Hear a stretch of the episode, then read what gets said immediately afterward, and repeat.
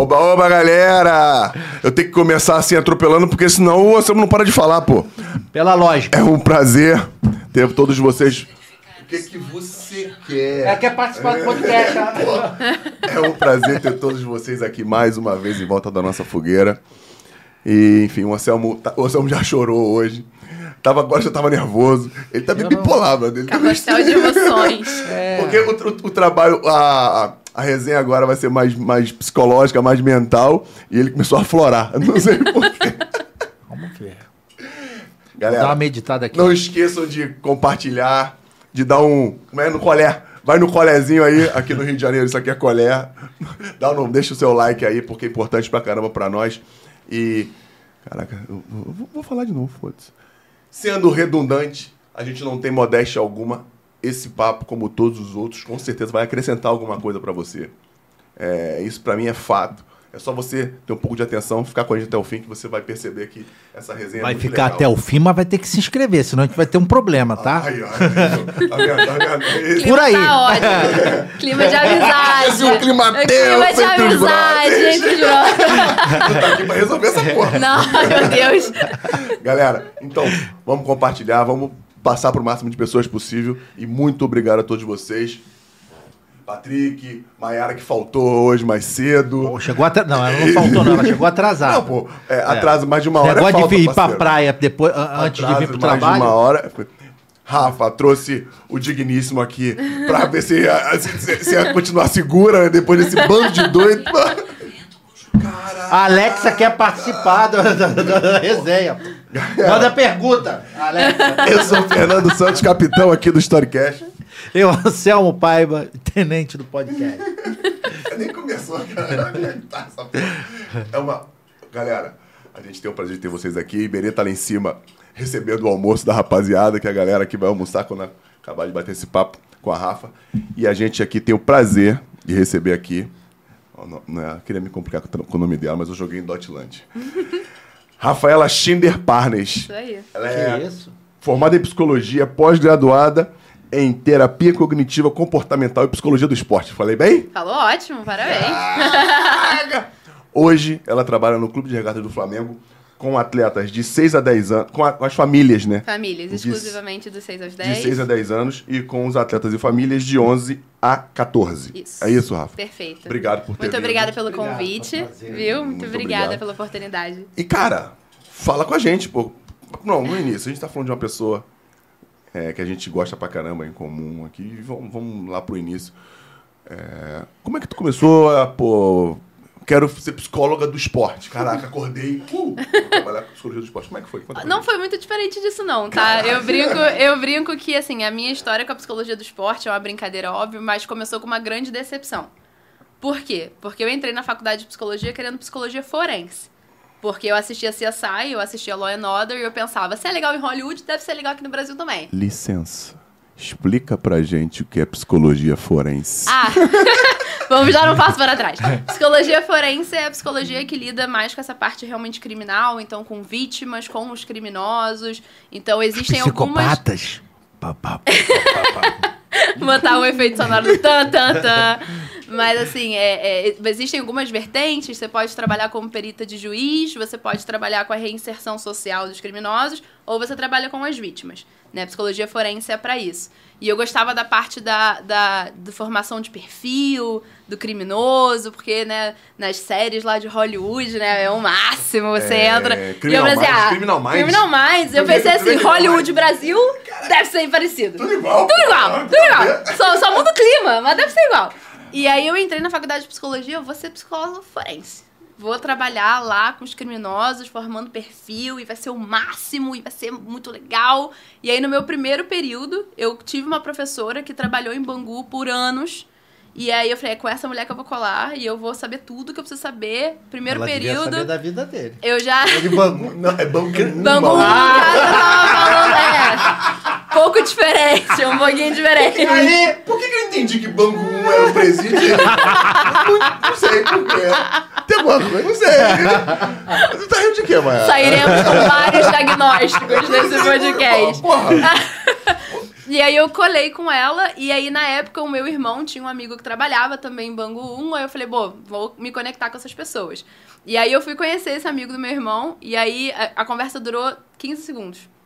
Mas ele chegou, não deu bom dia, não deu nada, não se apresentou, ele apenas chegou e falou assim: Você pretende casar?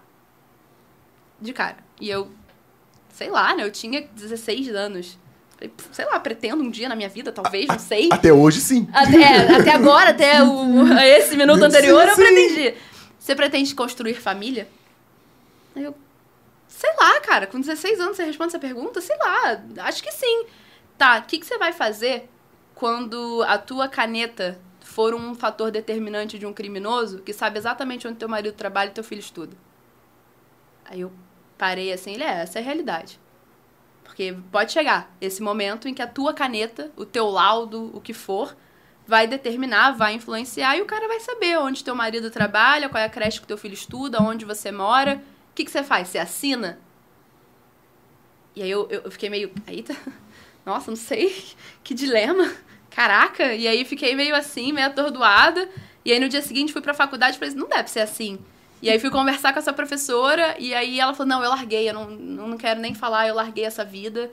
Não quero, foi, foi muito impactante, eu, eu, eu larguei, eu parei de trabalhar já tem muitos anos com isso, eu tô só na, na, na- estudando aulas porque isso mexia muito comigo. Eu falei, caraca, então não é igual a Hollywood. Então, então deixa, então não quero, não, não, não, não tô afim, sabe?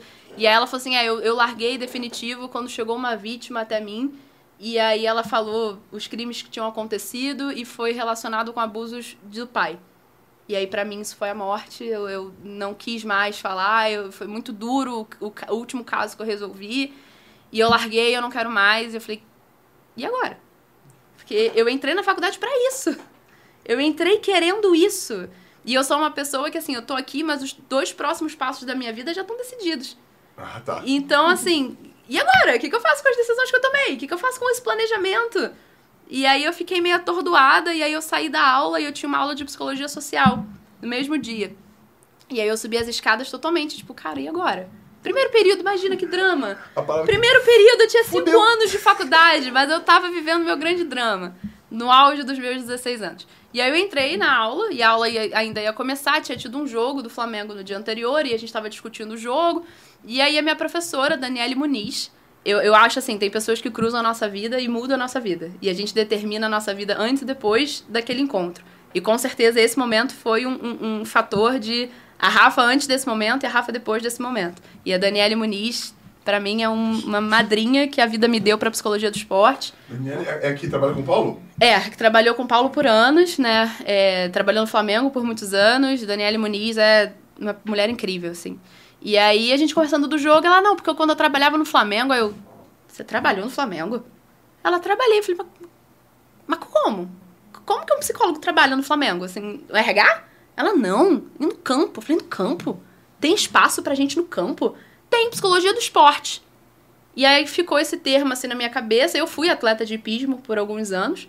Então, eu falei, pô, psicologia do esporte. Eu pensava assim na minha época de, de, de atleta. Falei, pô, será que então eu podia ter tido essa pessoa? O que, que faz essa pessoa? E aí a, a aula aconteceu. E aí no final da aula eu fui conversar com a Dani. Eu falei, me explica o que, que é isso? O que, que é psicologia do esporte? E ela me deu uma aulinha pequena do que poderia ser. E eu falei, eu adorei isso. Eu adorei. E, assim, é isso, é isso, acabou. Forense. O que, que é forense? O que, que é psicologia vai. forense? Eu nunca mais vou assistir Law and Order. eu vou botar só no Sport TV agora. E aí eu falei, cara, que coisa sensacional. Como que eu começo? Ela, cara, se inscreve nesse curso, é o curso do Paulo Ribeiro. Ele que dá esse curso, é um curso de introdução e formação em psicologia do esporte. E aí eu desci a faculdade, assim, eu fui pro ponto de ônibus e eu liguei pros meus pais na hora e falei, eu nunca esqueço nem eles. É, eu, eu decidi e eu já sei hoje o que eu quero fazer pro resto da minha vida. É Com isso. 16 anos. Com 16 Tu anos. já tava errada. Não, tu já tava com 16 anos na faculdade. Quem tava com 16 anos na faculdade? No segundo período? Primeiro? Primeiro período. Porra, com 16 anos. Tu tava fazendo o quê? Pulou com 16 carteira, Tu- pulou, pulou, pulou. Tu tava fazendo o que sério com 16 anos? Não, sério, a quinta série. Já repetido as duas, três. Cara, ela tá falando isso daí. é, e você me vem na lembrança, a minha namorada ela é delegada de polícia. E ela foi delegada da DH. E ela fala muito de um psicólogo que tem na DH que se aposentou agora, há, há pouco tempo, né? Eu não lembro o nome. Fala pra Isso- galera o que é DH, Anselmo. É Delegacia de Homicídio da capital. E aí teve um caso que estava dela, de uma mulher que foi assassinada, né? E aí os policiais foram lá, ela foi lá, viu o local, papá levou. Ah, A suspeita foi o marido da mulher, né? Só que o cara não falava nada disso, que era um pedre- pedreiro brabo pra caramba, não falava nada. Aí é, ela conta que o psicólogo ó, vai embora, deixa eu bater um papo com ele. Aí saiu, bateu um papo. O psicólogo saiu, comprou um prato de comida, uma quentinha, um refrigerante, um café, botou, passou a mão na cabeça dele, não sei o quê. Quando terminou de comer, o cara era uma moça. Entregou tudo, falou tudo. é, entregou tudo, sem, sem, sem encostar um pio. Eu falei, que porra é essa? O que, que tu fez com o cara? Descobri que o cara Ah, tava com fome. É, eu falei, o que, que houve? Tudo que ele queria ser tratado com carinho, com afeto. Ele queria. Ele, ele falou que, porra, sempre ele chegava, ele tinha que esquentar a comida dele, a comida dele estava na geladeira, alguma coisa assim. E aquilo foi revoltando ele, foi revoltando, entregou tudo. Um Olha. toque do. A visão Fora humana outros, do só- processo, fora, né? fora os outros que ela conta assim desse cara, como é que ele descobriu, como é que descobriu que foi o cara que, que não foi, ó, não foi esse, foi aquele dali, mas por quê? Por causa disso, disso. É muito interessante. Criminal Mais, tu vê Criminal Mais? Vejo. Eu, eu vi tudo. já vi É, eu adorava, eu todos. maratonei, Acabou, né? é. Eu vi todos. E é mais ou menos isso. E, É. e, e fala muito o que. Eu até não quis te cortar. Ele fala isso que você. que as pessoas disseram pra você, que esse rapaz que trabalha em Bangu falou pra Sim. você. Tu repara que a vida dos- de todos eles É, é deteriorada. É, A exato. vida particular de todos eles é. E, um, e, e o, e o, o cara lá, o, o polícia, o que é mais de campo, tenta ter uma família, a galera pega a mulher dele. É, porque você acaba ficando muito vulnerável, muito exposto, né? É- é e isso aí, aí, é isso aí. enfim. E aí foi ótimo que eu me desiludi. Foi, foi maravilhoso. Senão tu já tá fudido. Ou nem tava aqui. É, Ou nem de tava máscara, aqui. Parece saber quem é. Não, eu já tô viúva, já tinha sido viúva. Ai, que horror. Que horror. Cara, Não, os bandidos daqui é tudo gente boa. É E quase tudo aí- igual de Hollywood. Os bandidos daqui. Mas foi assim, foi basicamente isso, assim, foi, foi esse momento que eu falei, cara, é isso. Acabou, é isso, é isso. Não, não tem mais nada na minha vida. E continua sendo. E continua sendo. E continua sendo, e eu acho que, assim, é um pré-requisito pra você trabalhar com esporte, você tem que ter esse nível de paixão.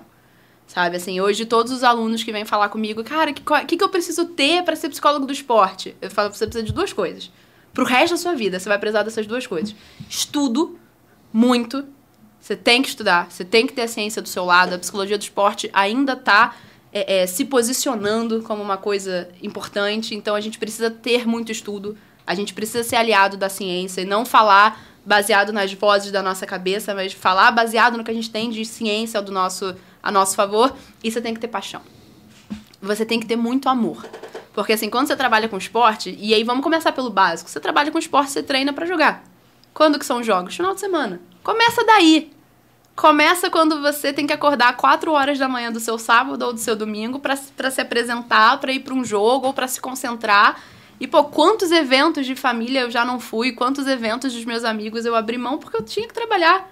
Porque eu tinha que estar lá. Não, cara, eu não vou sair com você pra uma festa meia-noite, porque 4 horas da manhã eu tenho que me apresentar no CT. Porque 5 eu tô saindo pra fazer um jogo. Só que assim, não vai ser fácil. Tem momentos que são difíceis pra caramba, mas quando você ama o que você faz, quando assim, aquilo ali se tornou o propósito da tua vida, como é pra mim, como é pra todos os psicólogos de esportes que eu conheço, fica muito mais fácil. Não significa que fica fácil. Fica mais fácil. Porque você vê ali a parada acontecendo, você vê o processo acontecer e você fala assim, putz, realmente. Eu não sei, assim, eu tenho uma pergunta na minha anamnese. A anamnese é, um, é um- tipo um questionário que a gente faz, né, com, com, pros, pros atletas. E uma das perguntas é: se você não fosse atleta, o que você seria? E aí eu brinco, assim, quando eles têm dificuldade pra responder, eu nem falo nada. Porque se você me perguntar se você não fosse psicóloga do esporte, o que você seria? Talvez eu não tivesse essa resposta. Não, e muitos, muitos não seriam nada por, por falta de opção. Falta de oportunidade de. de... É, eu acho que é mais opção, porque hoje em dia eu, eu sou, eu sou um cara mais antigo, galera. Bem mais antigo. Bem. Não é mais Só antigo, que- não. Bem. Só que hoje tá tudo muito na palma da mão. Ainda tem isso. Hoje você consegue ver, pelo menos, as coisas na palma da sua mão. Antes você não tinha essa oportunidade de ver o que você pode querer ser ou passar uma coisa e ver, caraca, gostei disso. Como Sim. é que é isso? O que é isso? Isso me agrada, vou fazer. Eu acho que antes você tinha essa opção, essa única opção como saída. Sim. Eu já falei isso aqui algumas vezes, pra mim foi isso. Hoje, esse leque de, de opções confunde a cabeça do, dos caras? Confunde, assim, não muito, porque muitos ainda olham, assim como eu olho a psicologia do esporte, como um propósito único, e é isso que eu quero, e é isso que eu vou fazer até o final da minha vida. Os atletas também têm essa resposta. Que se você não fosse atleta, o que você seria? E aí eu sou tia, né? Lá eu sou tia. Não sei, tia. Te arrebentaram, hein? Ah, mas, ela, mas Menina, ela, mas ela trabalha com criança A primeira anos. vez que me chamaram de tia, eu fiquei parada, assim, Tá uns, bom, moleque. uns 10 Ó, segundos, assim, eu... Vamos dar pé eu do virei pescoço da tia. psicóloga. Eu, eu virei tia, assim, sabe? Foi, foi um. Nossa, é verdade, pra eles eu sou tão mais velha. é verdade, tia, meu Deus. E hoje eu acho uma fofura. Maneiro que Mas- você administrou isso. mane- Legal, ah, né? É, é uma Ó, forma liga pro terapeuta. Tô agora. eu faço terapia, só pra deixar claro, né? Eu faço terapia. Mas, assim, foi um choque a primeira vez que eu... Até porque, assim, a primeira vez que eu fui chamada de tia, eu não tinha sobrinhos, sobrinhos. Então, ninguém nunca tinha me chamado de tia. Foi a primeira vez na vida que alguém me chamou de tia. E eu fiquei... Caraca, não, é verdade. Eu sou anos mais velha que essa galera. Sou 10, 12, 15 anos mais velha que essa galera. Eu sou tia. Realmente. Caraca, E, e às vezes eu tenho a idade dos pais deles. Então, realmente, eu sou tia. E aí, mas enfim, e aí eles falam, tia, não sei. Não sei, eu quero ser jogador de futebol. Aí você fala, não, mas e aí? E se ac- acabou o futebol, não existe mais futebol. Não sei. Você é técnico. você é preparador físico. Aí você fala assim, não, mas acabou o futebol, não existe. Vou pro futsal. Você, Tá bom, beleza, vai Valeu, legal. entendi, Entendi, entendeu? entendi. Mas isso é, assim, de certa forma, é, é- a gente sabe que infelizmente não são todos que chegam. Então te dá uma coisa no profissional, né? Então te dá uma coisa de, putz, preciso mostrar pra essa galera, principalmente essa galera ainda que é muito nova, que tem opção. Eles precisam olhar. Eles precisam saber que existe um mundo fora daqui. Mas também te dá uma coisa assim, cara, maneiro, o propósito da vida desse menino. Mas assim, o que que é um propósito da vida de um menino de seis anos? Que Nenhum. vida! Como assim vida? Propósito de vida, tem seis anos. Não, e é muito novo pra ter aquilo como propósito. É. Deixa, de ser um prazer. Sim, sim. O, o- no, meu, no meu modo de ver, eu não tô dentro dos clubes, mas é, é, é que tá cada vez mais, mais cedo, Mais mais, precoce. precoce essa responsabilidade. Sim. Eu nem A vou, eu, eu nem vou falar o né? que a gente vai antecipar o que a gente vai falar mais na frente, mas de querer ser, assim, eu quero ser jogador de futebol com seis anos. Com seis Não anos. pode. Desculpe, Mas mas, será que quem que é o jogador ou pode. o pai do jogador? eu falei que a gente É, ia falar mais, é, mais tarde disso. Existe, Você já falou? existe esse diálogo. Não, entende? Acho muito, muito Eu jo- acho- deixa, acho jovem. Deixa, deixa de brincar. Sim. Deixa e de assim, e aí é um cuidado que eu tenho. é, até os 14 anos eu, eu tento evitar falar o atleta. Porque ele ainda não é, ele tá se construindo, ele tá querendo ser, ele tá nesse caminho, ele tá nesse percurso, mas ainda não é. Ainda é um adolescente, ainda é uma criança. Criança. Então eu falo, né, que são os meus meninos, são as minhas crianças. Né? Eu, eu brinco dessa forma, não, os meus meninos, né, as minhas crianças, porque até quando, principalmente quando eu falo, e aí dando um spoiler com as famílias, né, eu falo assim, a gente ainda não tá falando de um atleta, a gente tá falando de um futuro atleta. Vamos falar então do futuro atleta, que antes de qualquer coisa é seu filho, ou seu sobrinho, ou é a criança que está sob a sua responsabilidade. Mas ainda não é. Então vamos, porque a gente, o processo da base é um processo de construção, né? É um clube de formação. A gente está formando, formando enquanto atleta, sim, mas formando enquanto ser humano, enquanto indivíduo, porque por mais que no final, se ele não virar um jogador de futebol, ele vai virar um adulto. Fato, isso acontece. Então, pô, como é que a gente torna ele o melhor adulto que ele pode ser? Como é que a gente pega um processo que é o processo esportivo e, eu- cara, o esporte ele é a maior escola da vida possível.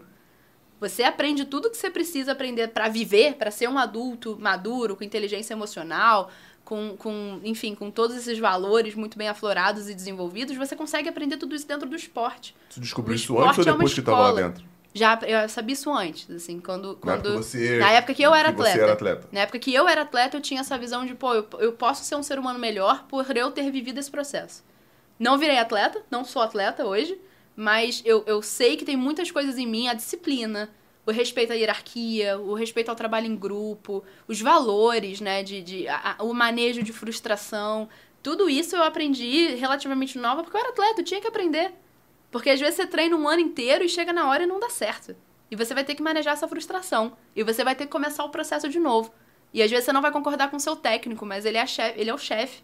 E você vai ter que fazer o que ele tá te pedindo. E aí, na época, eu fazia hipismo, eu era atleta de hipismo. Então ainda tinha um outro ser vivo na equação, que era o cavalo. Eu tinha que respeitar aquele cavalo. Porque, As assim, limitações do próprio. o- as limitações do próprio cavalo. E assim, o cavalo são 700 quilos contra 50, 55. Cara, ele, se ele quiser dominar, ele domina. E você que tá em cima vai ter que dar um jeito de segurar. Então, assim, você tenta, tem que ter o respeito ao outro ser vivo que tá ali contigo, que é o grande protagonista. O cavalo é o grande protagonista do hipismo, a gente só tá em cima. Brincando, né? Não, não, mas maneiro, é assim, é- verdade, mas isso é é legal, verdade, maneiro, é verdade. Todo, to- todo o conforto vai pra ele, você se vira. O conforto vai pro cavalo, ele é mais importante que você.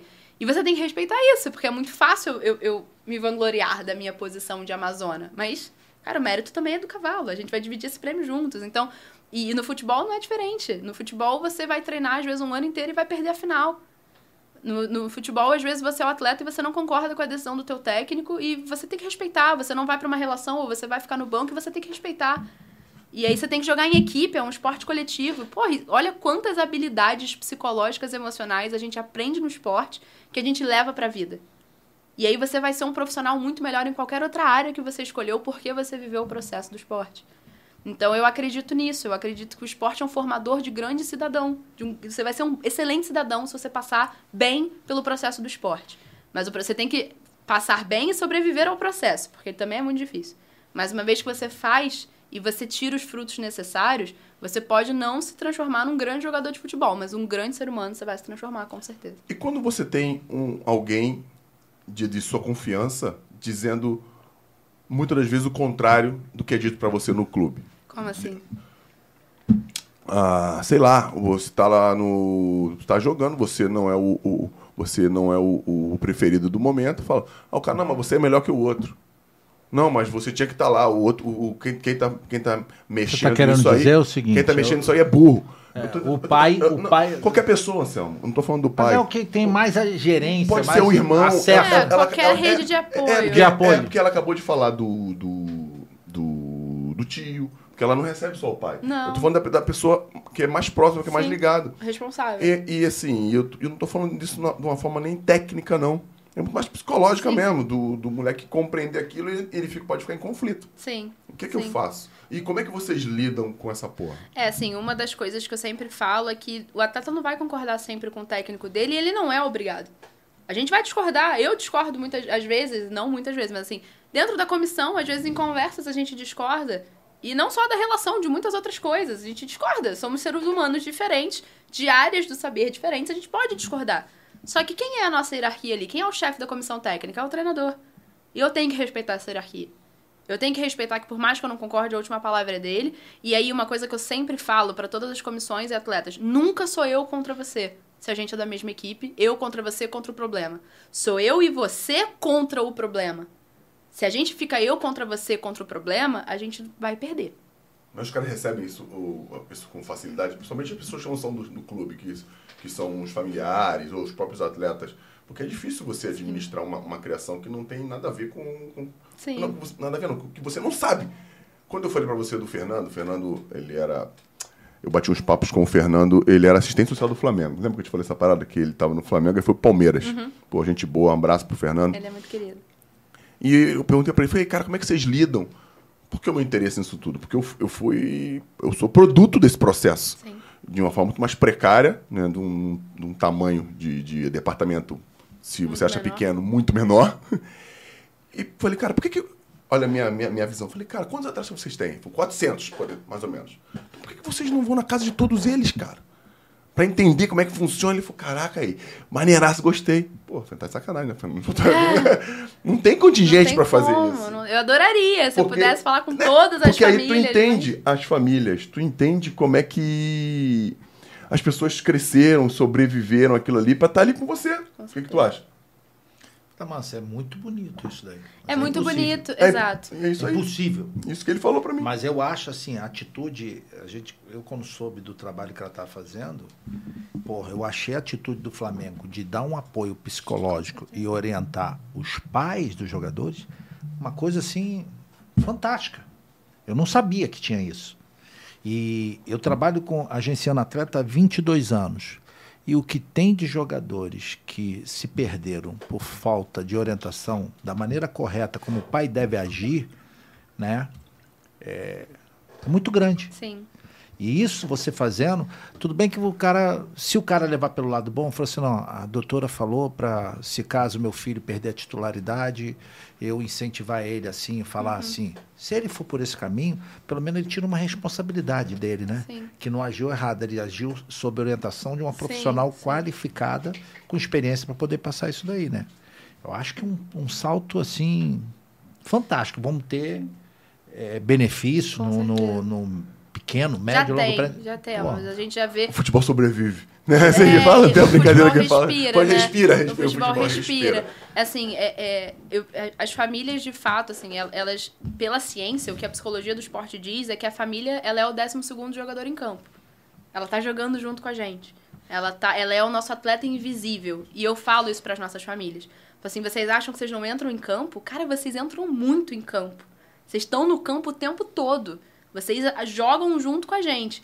A diferença é, esse, esse rapazinho, ele é nosso atleta.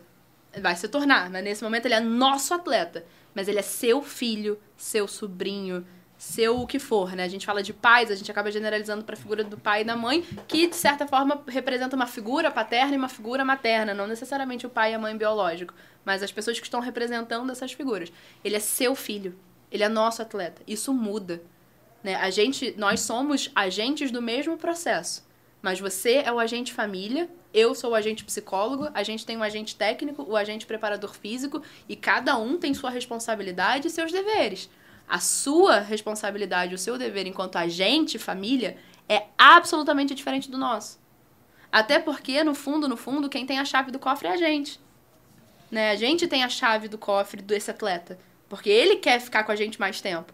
Então, deixa com a gente, deixa com a gente a figura do lobo mal de cobrar, de estar tá em cima, de, pô, de estruturar, de estar tá ali. Deixa com a gente. Seja você o, o, o, o, bom policial dessa história, que vai receber com amor, que vai receber com carinho. Porque amanhã, depois, se a gente dispensar esse atleta, pra gente acabou, mas você ainda tem uma relação com essa criança. Você ainda tem um vínculo de família com essa criança. E aí? E aí, como é que vai ser? Vai, a gente vai destruir um laço familiar por conta de um processo de futebol que é nossa responsabilidade enquanto clube cuidar? Então, assim, tem esse papel, né? É, o meu papel com essas famílias é justamente levar essa informação. Porque o óbvio precisa ser dito. E essas famílias precisam escutar o óbvio, que é, cara, teu papel é amar, respeitar, receber com muito apoio, receber com muito carinho. Ganhar ou perder faz parte do processo. Você não vai receber teu filho diferente porque ele ganhou ou porque ele perdeu um jogo. A gente vai, na segunda-feira. Porque a gente vai ter que mexer tecnicamente algumas coisas e fazer alguns refinos. Você não. Nada mudou para você. Ele continua sendo a criança que ele era há uma hora e meia atrás, quando ele vestiu a nossa camisa e entrou no campo.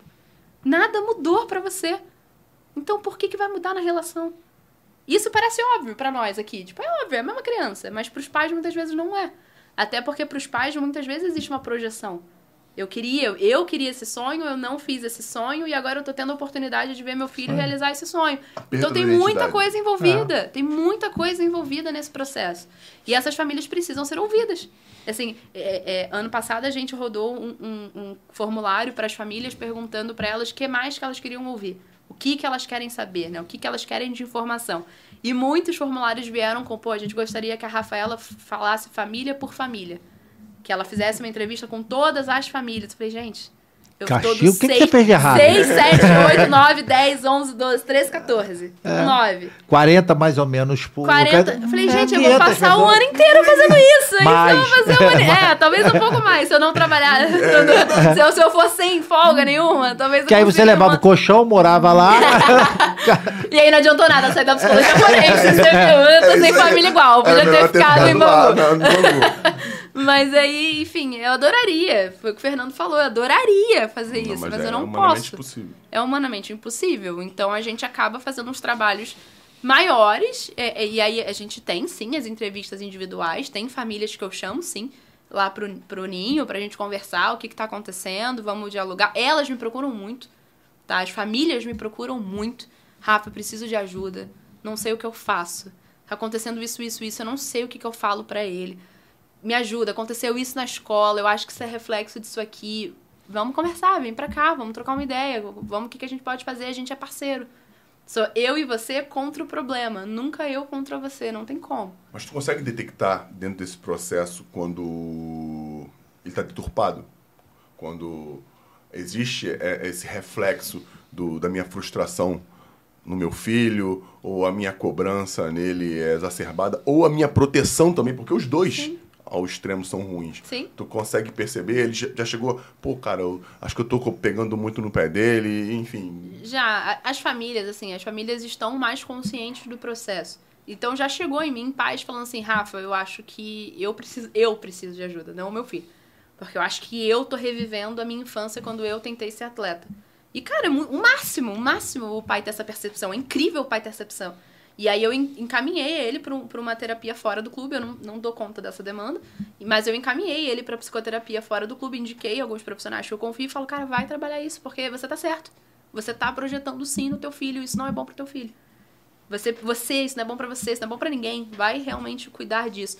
Mas a gente consegue ter é, é, esse olhar. Até porque, assim, a gente sabe, a gente tem um, um grande departamento lindo no Flamengo, que é o Departamento de Desenvolvimento Humano, que é assistente social, a pedagoga, e elas têm um histórico de todas as famílias. Elas conhecem brevemente todas as famílias, elas recebem todas as famílias. Então, e a gente trabalha junto, a gente é parceiro. Então, às vezes, a gente nota uma coisa assim, e aí eu chego no- no- na assistente social, qual é dessa família? O que, que, que, que a gente pode trabalhar junto? E elas me passam algumas coisas que eu. Opa! Peraí, esse, esse, esse pai tem histórico de atleta e o pai na arquibancada faz isso, então, pô, isso pode ser um sinal. De que eles ficam talvez. pendurados. Fica. Cara, você tá Tira fulano! Bota meu filho, pô! Gritam muito. Treinador burro! Ah, é. Não, é porque ela trabalha de seis, seis anos, é salão. É salão. Pô, no jo- jogo de salão, É. é, os pais são inferno. Na, na moral, não. Porque a galera. Assim, faz tempo que eu não vou no jogo de salão, mas não muito tempo atrás eu gritava, É, xingava É, o outro, saiu na porrada. É, o- os os pais pais, saiu na porrada. Então, mas eu Como é tenho. que lida? Separa? eu, Separa? eu tenho um case enorme de sucesso, que é uma família que começou no Sub-6, né? Pais de primeira viagem de futebol. Primeira categoria. Eles nunca viveram aquele processo. É a primeira vez que eles estão vivendo um processo esportivo intenso. Sub-6 pra mim é uma coisa Sub-6, insana. eu- eu brinco não me assim, adapto a isso. Eu, eu brinco que ainda Né? bem, ainda bem que o Sub-6 meu trabalho é com as famílias, porque a vontade que eu tenho de pegar as bochechas de aqueles atletas. Não, eu sou que criança. são do cara. tamanho da camisa, a camisa arrasta no chão, é uma fofura. Mas eu trabalho só com os pais. E aí, os pais, o primeiro Fla-Flu que a gente teve dos pais do Sub-6 foi um negócio, assim, que eu nunca vi na minha vida. E eu falo assim, gente, eu tô no Maracanã. Não, é coisa de Eu tô no Maracanã, o que que é isso? Não, não dá pra ser assim, isso não é saudável.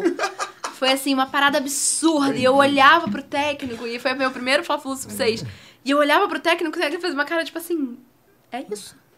É Bem- isso. Bem-vinda. Bem-vinda.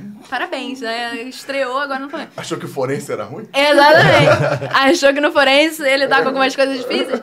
E aí teve esse jogo, e aí eu. E foi horrível o jogo, tá, gente? Até a relação comigo depois foi ruim. Os pais não me respeitaram ali de, de falas feias e foi horrível.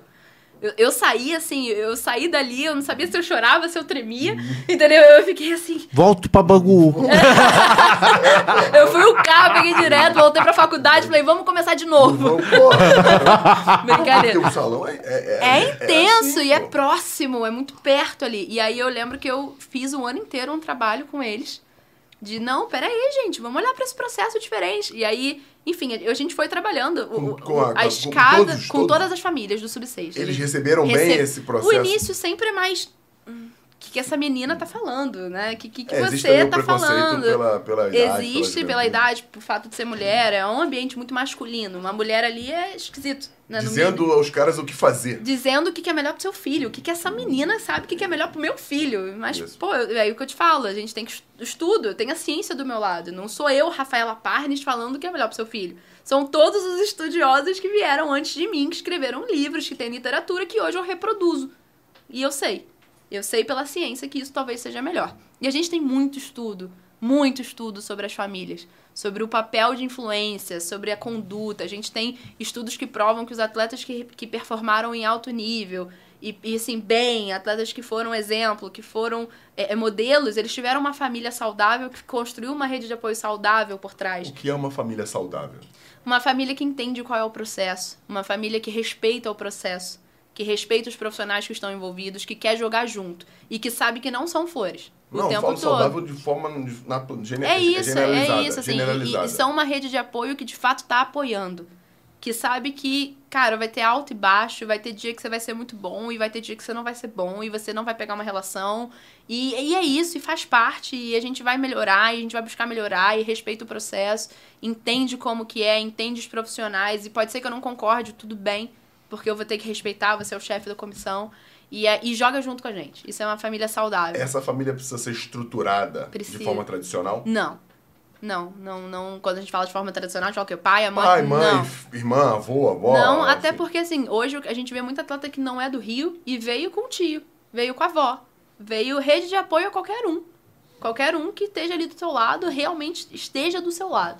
Não precisa de uma mãe, de um pai casados de Não, eu forma. digo, eu digo que existam, que tenha influência, não que esteja com ele naquele momento. Porque às vezes o menino pode ter vindo com o tio, mas o, o, o- ele recebe ligação, enfim, ele tem relação, e essas relações são, são algum tipo de influência em cima do Com certeza, com certeza. Mas não necessariamente uma família tradicional brasileira.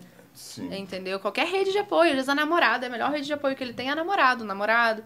No caso, né, enfim. Claro. É, é- e, é, e é isso. E aí é- você vai jogar junto com essa namorada, você vai jogar junto com essa parceira, porque ela é a grande rede de apoio desse menino. Então a gente vai jogar junto com ela, entendeu? Não, não, vou jogar junto com, com, com, com uma rede de apoio só porque é o pai e a mãe, não. E essa, e, e- essa relação? Porque tu vai do 6 ao 14, só que do 11 ao 14 é, é diretamente com o atleta. Isso. Existe uma diferença absurda. Na- Existe. na- absurda. No futebol, principalmente. Quando você é criança, Sim, assim, na vida certeza. normal, assim, na rua, nem tanto, mas dentro da, daquela atmosfera do jogo, é muito. E com 14 você pode assinar seu próprio contrato de formação. Sim. E aí? Como é que o cara. E eu tenho. O Anselmo tem contrato com formação, eu não tenho. Eu, jogo, eu acho que eu jogo mais do que o Anselmo. Aí fudeu. Então, mas é o que a gente fala dessa rede de apoio, né? Eu tava falando des- dessa família que o Fla-Flu foi, Sim. foi aterrorizante, a gente fez o trabalho o ano inteiro. E aí, pra concluir, porque eu Claro, vou usar isso claro. como, como uma deixa, um gancho, né? Não, eu já tinha Essa esquecido. família. Desculpa. Eu vou abrindo várias abas no meu É, cérebro, eu mas depois eu tenho que ir fechando. Mulher, É. cara! Mulher! Aí eu vou fechando as abas. E aí, enfim, essa família, a gente fez um trabalho o ano inteiro, essas famílias, né, esse grupo. E aí, esse ano, o primeiro jogo que eu fui assistir do futsal também foi um Fla-Flu com essa família. Com a mesma Com a que o Paul mesma. cantou. E aí eu falei, meu Deus. E aí o- a, a galera até brincou, né? E aí, você vai levar as luvas? vai levar um Ou eles estavam de camisa de força. É, mas, assim, eu, eu tava ali na arquibancada. Eu vou bem aqui, ele que toma errado. E aí foi lindo, porque assim, eles se comportaram super bem. Super bem. E assim, e aí é claro que sempre tem um ou outro que, ui, né, dá um ui. E aí eles iam, e- não, ó, não é mais assim que a gente se comporta. Maneiro, hein? E, cara, assim, eu fiquei atrás, eu nem vi o jogo, eu admito, eu não vi o jogo, eu vi as famílias assistindo o jogo. Eu sentei atrás da arquibancada e eu fiquei admirando e falei assim, cara, é isso, olha só. Eles só precisavam de acesso à informação. Eles só precisavam que alguém falasse. Como que é o processo, como que faz o processo, como se vive esse processo bem. E Qual olha tipo que de lindo. informação? Vamos lá, um- uma sugestão pra galera entender. Como é que você transforma um... Eu não vou falar essa palavra. Olha bem o que tu vai falar. Quase que, ó, ó, Você transforma um... Emocionado não, um emocionado é pouco. É... exa- exacerbado, né? Um, torcedor exacerbado familiar em um torcedor mais contido. Torcedor, mas não mal educado. É, então, eu- eu- se, você ficar só no exacerbado e falar assim, mas ele pode ser um torcedor Exacer- exacerbado, ele pode Não, gritar não o pode hino, ele pode bater palma. Só que ele tem que respeitar. Respeitar que ali existe uma comissão técnica. E eu acho que assim, eu, eu, eu sempre começo qualquer contato com a família falando que ele tem três grandes deveres. Três grandes deveres. A gente não vai conseguir caminhar pra frente se você não respeitar esses três grandes deveres. O primeiro é entender que o compromisso não é só do seu filho, ou do seu sobrinho, nananana, né, do- da sua criança. Não é só dele. Porque ele é uma criança. Ele precisa se alimentar na hora certa, ele precisa comer bem, ele precisa estar aqui no horário, ele precisa se apresentar nos jogos, ele precisa cuidar do material dele. E ele é uma criança, ele não vai saber fazer isso sozinho. Você precisa ensinar e você vai precisar fazer nas primeiras vezes. E você vai assumir esse compromisso? Porque assim, ah, ele tem jogo 7 horas da manhã, apresentação. Ele não vai poder ir na festa da escola. Nem você. Você também não vai poder ir na festa. Porque você tem que estar tá lá, você tem que levar esse menino. Você tem que dirigir esse carro, você tem que estar tá ali com ele. Então, o primeiro grande compromisso que você tem que assumir é entender que esse compromisso também é seu. Você também tem que se comprometer com o processo do esporte. E entender que é um processo de altos e baixos. Porque é muito fácil a gente falar que o atleta ficou frustrado. A família também fica frustrada. A família também fica irritada. E vai fazer parte. E vão ter momentos que você não vai concordar com a gente. E vai ter momentos que você vai concordar, que você vai achar que a gente é o máximo, vai querer levantar a gente e fazer o ru. Mas vão ter momentos que você não vai querer nem olhar pra nossa cara pintada de ouro. Você tem que se comprometer com esse processo. O compromisso não é só dele. Você tá disposto a saber que é isso mesmo? Que você vai jogar tanto quanto ele? Então, essa é a primeira coisa que a gente precisa alinhar. Porque muitas famílias nem percebem isso. Muitas famílias nem se tocam que elas também estão sendo sacrificadas. Eu, eu falo com as minhas famílias que às vezes mais difícil do que ser o atleta é ser a família do atleta. Porque o atleta, bem ou mal, ele tá brigando por um sonho que é dele. Ele sonhou isso, ele quer chegar, ele, é por ele. A família tá lutando por um sonho da criança, que muitas vezes nem é o dela. É claro que a gente tem as famílias que fazem as projeções, que sonhari, sonharam em ser atletas e não foram e projetam esse sonho. Mas tem famílias que não. Como é que você desvenda isso? Conversando e humanizando. No diálogo. Descobre esse, esse tipo de, de sintoma, né? Sei lá. No papo, na observação. A minha observação é muito treinada. Né? O psicólogo do esporte ele tem uma observação treinada. A minha maior ferramenta de trabalho não é a bola, são os meus olhos. Parado ali vendo. E se você tiver cuidado, é porque a família hoje sofre muito preconceito do meio. Ai, família de atleta, não quero nem saber. Ah, é o pai do fulano me ligando, não vou nem atender. Cara, escuta, é um ser humano. E esse é o segundo grande compromisso que eu peço para eles assumirem. Entender que quem veste a camisa e tá do outro lado é um ser humano. Eu sou um ser humano assim como você. Eu vou ter erros, eu também vou ter frustrado. Quando a gente perde um jogo, a gente não sai soltando fogos, a gente também tá frustrado. A gente está aqui por um sonho também profissional de, de chegar, de se desenvolver, de construir uma carreira. Então a gente também, a gente não é vilão dessa história. A gente também quer ganhar, a gente também quer formar essa criança. Então, quando você fala com a gente, lembra que tem um ser humano do outro lado da história. Eu fiz uma, uma abordagem é, com, com algumas famílias a gente estava tendo uma problemática de comunicação. E aí eu peguei as famílias e falei, vamos inverter. Agora você é a comissão técnica e eu sou a mãe. E aí eu tinha anotado várias frases que tinham surgido nesse período de problemática. E eu falei, a gente vai conversar sobre o meu filho, eu sou mãe de um atleta, meu filho não tá jogando e vamos conversar. E eu comecei a reproduzir tudo que eles vinham falando, no mesmo nível de agressividade, no mesmo nível de imposição. E, e aí, quando acabou, ele falou assim, cara, eu tô exausto. assim, viu? Não é bom, a gente não dialoga quando é assim. E aí eles falam, nossa, caramba, a gente tava assim mesmo, né? Eu falei, tava, essas frases todas que vocês me ouviram falar, que vocês brincaram e fizeram quando eu falei, foram de vocês. Vocês falaram isso pra gente. Cara, do outro lado existe um ser humano. Você gostou de ser tratado assim? Não, não gostei. E a gente também não gosta. Então, o segundo grande compromisso é lembrar que nós somos seres humanos em prol de um sonho. Só que o sonho, você está batalhando pelo sonho do seu filho. E a gente está batalhando pelo nosso e pelo deles também. Então, assim, vamos humanizar esse processo de verdade. De verdade, vamos humanizar esse processo. E o terceiro grande compromisso que eles têm que assumir é o que eu falei lá no início. Ele é teu filho, teu sobrinho, teu que se for. Ele é tua criança. Ele é nosso atleta. Tudo que se tratar do esporte, você vai deixar com a gente. Ele continua sendo a mesma criança que ele era há uma hora e meia atrás, antes dele vestir essa camisa. Quando ele acordou na tua casa, quando ele te mostrou o dever de casa, ele continua sendo aquela criança. O teu papel é dar amor, é dar carinho, é respeitá-lo, é ser um acolhimento, é estar tá ali com ele. Ele também está frustrado. Não rouba o protagonismo dessa criança. O protagonista dessa história é ela. No momento em que você pega toda aquela frustração, pega para você e vai, você roubou o protagonismo dele. E não é bom, isso não é saudável nem para você nem para ele. Então entenda que ele é o protagonista dessa história e que você tem que entender que o processo é esse e que você vai dar amor para essa criança, independente do que aconteça, de qualquer coisa, nada que for do esporte vai chegar na tua casa prejudicando a relação de vocês. Ah, então Esses são os três grandes compromissos. Aprendeu? Aprendeu? Aprendeu? Eu tô, tô, tô tentando, eu tô, tô aprendendo, vendo que eu vou perguntar. Tá foda aqui, o time tá meio nisso. Não, é, duas coisas. As maiores reclamações, os maiores conflitos existem com com a frustração. Uhum. Ninguém que o filho foi, joga todos os jogos, é o capitão do time, camisa 10, vai pra seleção brasileira, chega lá para reclamar. Chega. Chega. Então, qual, qual é o tipo de questionamento desse tipo de, de pai? Não, assim, chega de tudo, né? Eu acho que chega de tudo. Eu acho que chega o filho que tá jogando muito, e aí o pai. Mu- Muito. Muito, tá- Quantidade tá- ou qualidade? Os dois, Os né? dois. Mas muito mais às vezes pela. A reclamação vem pela quantidade, né? Sim. É, assim, motivo pra reclamar a gente sempre vai ter. Verdade seja dita, a gente sempre vai achar. É nem Motivo reclamar, pra é, mas é reclamar. se sentir insatisfeito, se né? sentir insatisfeito. A gente sempre vai ter. Então, assim, mas com certeza as maiores é, é, queixas que chegam até nós são. E aí, e aí, quando eu falo queixas, não são os pais que vieram e falam assim, Rafa, eu preciso de ajuda. Tá? Sim. Porque isso não é uma queixa, isso é um pedido de ajuda. São Sim. as famílias que vieram pra reclamar. Pra questionar alguma coisa, Vem né? pela frustração, vem pela falta do entendimento do processo. Eu não entendi por que isso aconteceu desse jeito. E aí, se eu não entendo, eu me frustro, porque eu crio na minha cabeça o que eu acho que deveria ser. Eu crio, na, a gente sempre tem. É, é um movimento natural do ser humano. Isso. A gente cria mais ou menos É ali crença. como é que vai ser, são as crenças. E aí, quando não sai do jeito que eu imaginei. Ué, mas, mas por que, que não saiu assim? Eu tinha imaginado um, dois, três e quatro. E saiu um, cinco, sete, nove. Não entendi.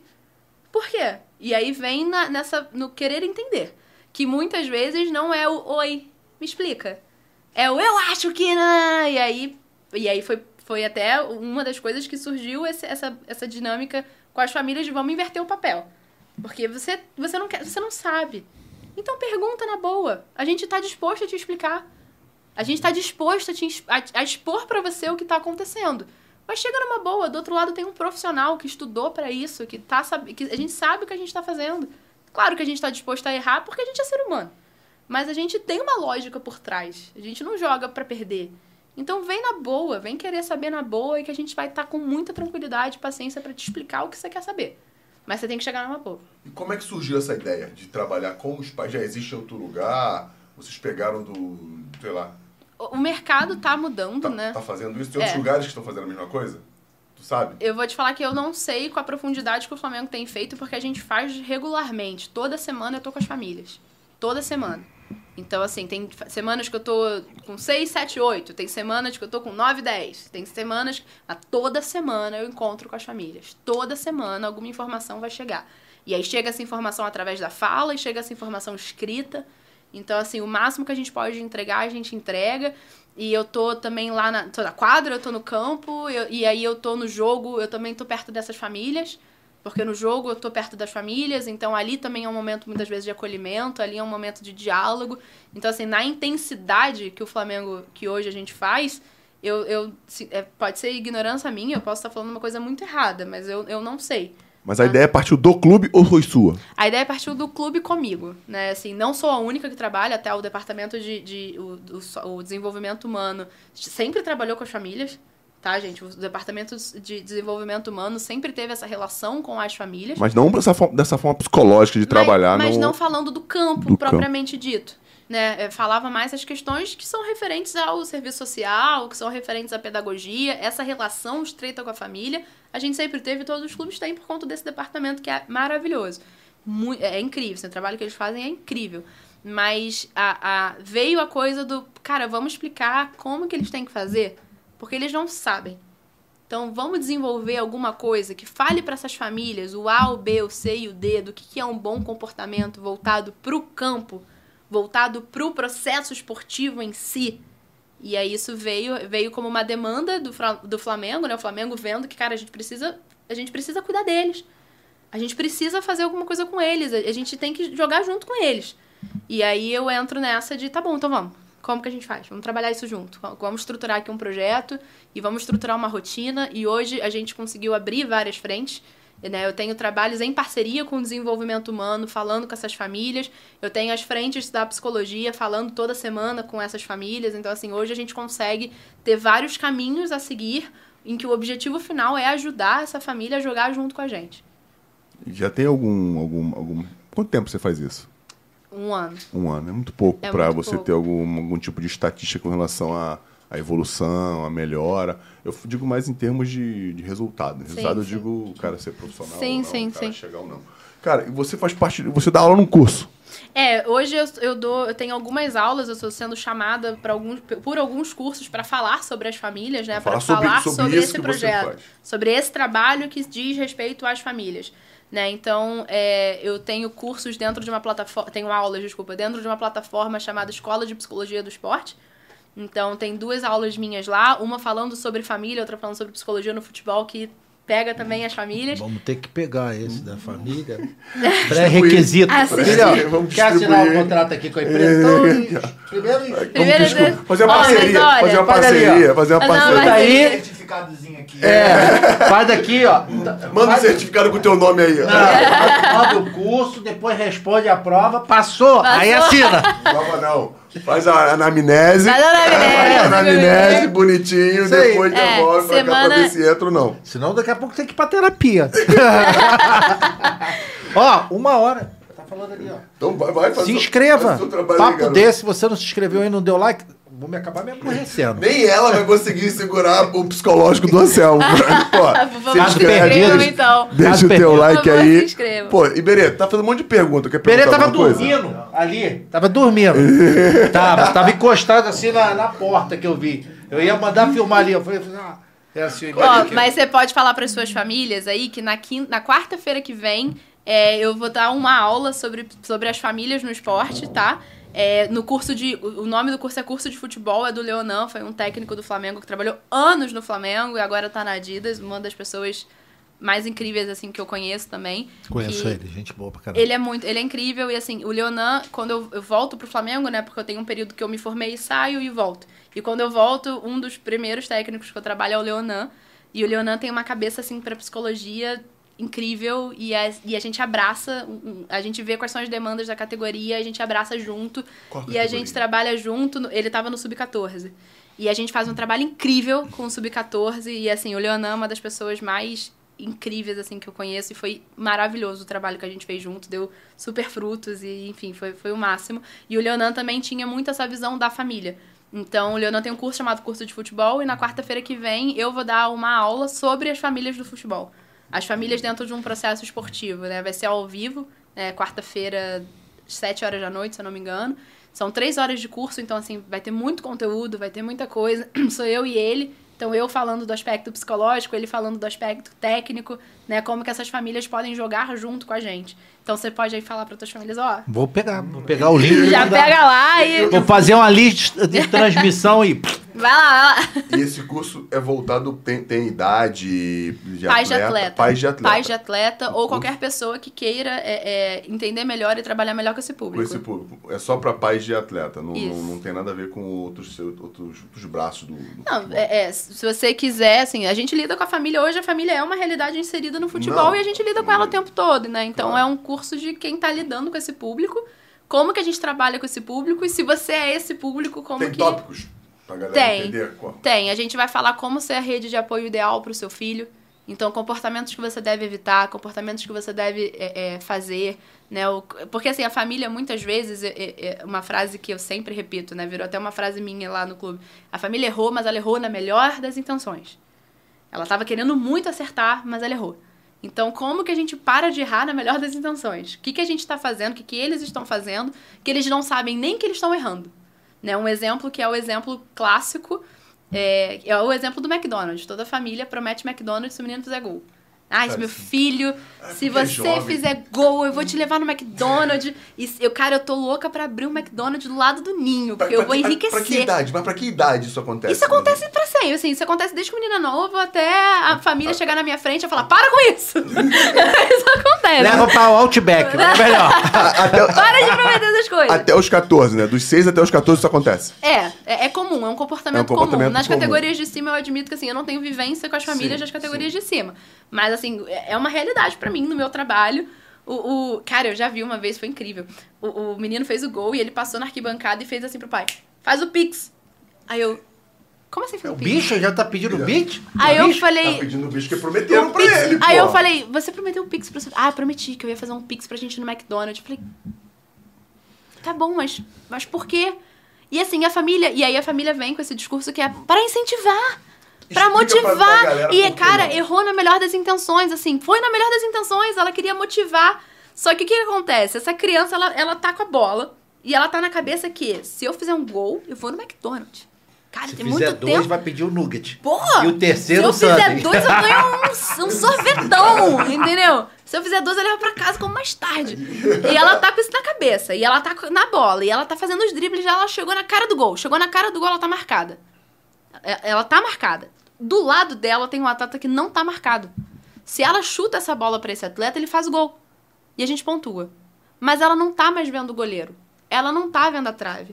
Ela tá vendo o M Só amarelo, enorme na cara dela. Cara, e ela você vai tá tentar chutar. Tu tá lembrando uma coisa que eu. Tô lembrando meu filho, assim, o Kelvin, o Caio, pequenininho. Eles eram loucos. Pô, pai, quero McDonald's, quero McDonald's. E ficava lá solto naquele... da- Anselmo conheceu a história dessa em Copa do Mundo? Que o cara não tocou a bola pro outro. Não fala. em Copa do Mundo, tu imagina? Não, Imagina- é, Ele eliminatória. tocou. Eliminatória. Não, pra ir pra Copa do Mundo. Pra ir pra Copa do Mundo. O cara não tocou, pô. Imagina pra comer um. Não, e o cara... Imagina uma criança. O cara botou esquema, vai ser convocado nós dois pra Copa do Mundo.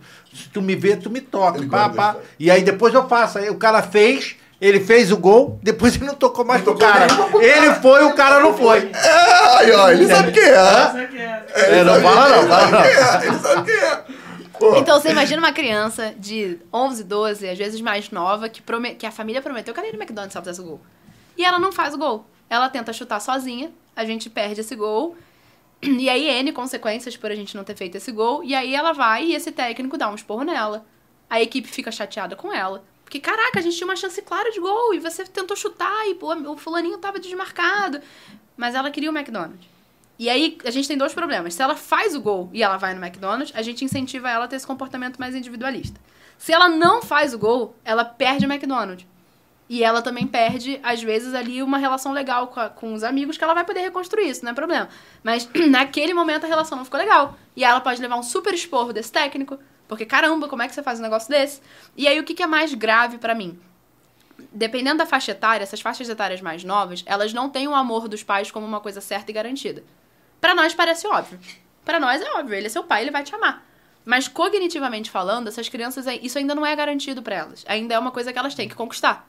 Eu tenho que conquistar o amor do meu pai ou o amor da minha mãe. Se eu perco o gol, meu pai não me leva no McDonald's. O meu pai queria me levar no McDonald's. Meu pai não me ama mais.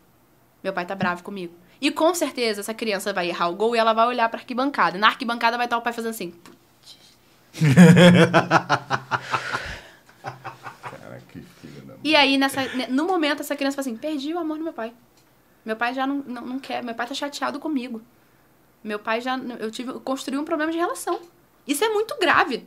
Você percebe? Porque assim, cara, é futebol. Não tem que interferir no amor que seu pai sente por você. E pra nós é óbvio que não vai interferir, mas pra aquela criança não é. E se aquela criança continuar na partida, ela vai ficar pensando nisso. Ou ela vai ficar desesperada pra tentar fazer outro gol, pra tentar reconquistar o amor do pai ou o McDonald's. E não vai desempenhar o jogo bem, não vai jogar bem. Então, cara, olha o problema que a gente tá criando. E aí eu falo, errou na melhor das intenções, porque tentou motivar teu filho. Mas, cara, olha quantas problemáticas a gente tá abrindo, quantos problemas a gente tá gerando por conta de uma promessa de um gol pra levar no McDonald's. Isso é absurdo, muito maneiro, mas e quando não dá certo? E quando o pai quer que que ele que sabe, a gente sabe que existem pessoas assim. Sabe, exi- existe. Qual- E aí, qual cara. do clube é deixa eu ver até quando o atleta vai performar, performar, se não performar É, mais, a gente libera. vai, a gente nunca desiste. Eu enquanto o atleta tá com a gente, enquanto a família tá com a gente, a gente vai tentar. Vai tentar te chamar pra conversa, vai tentar te orientar, vai tentar falar contigo, vai tentar te ligar. A gente vai tentar, vai tentar.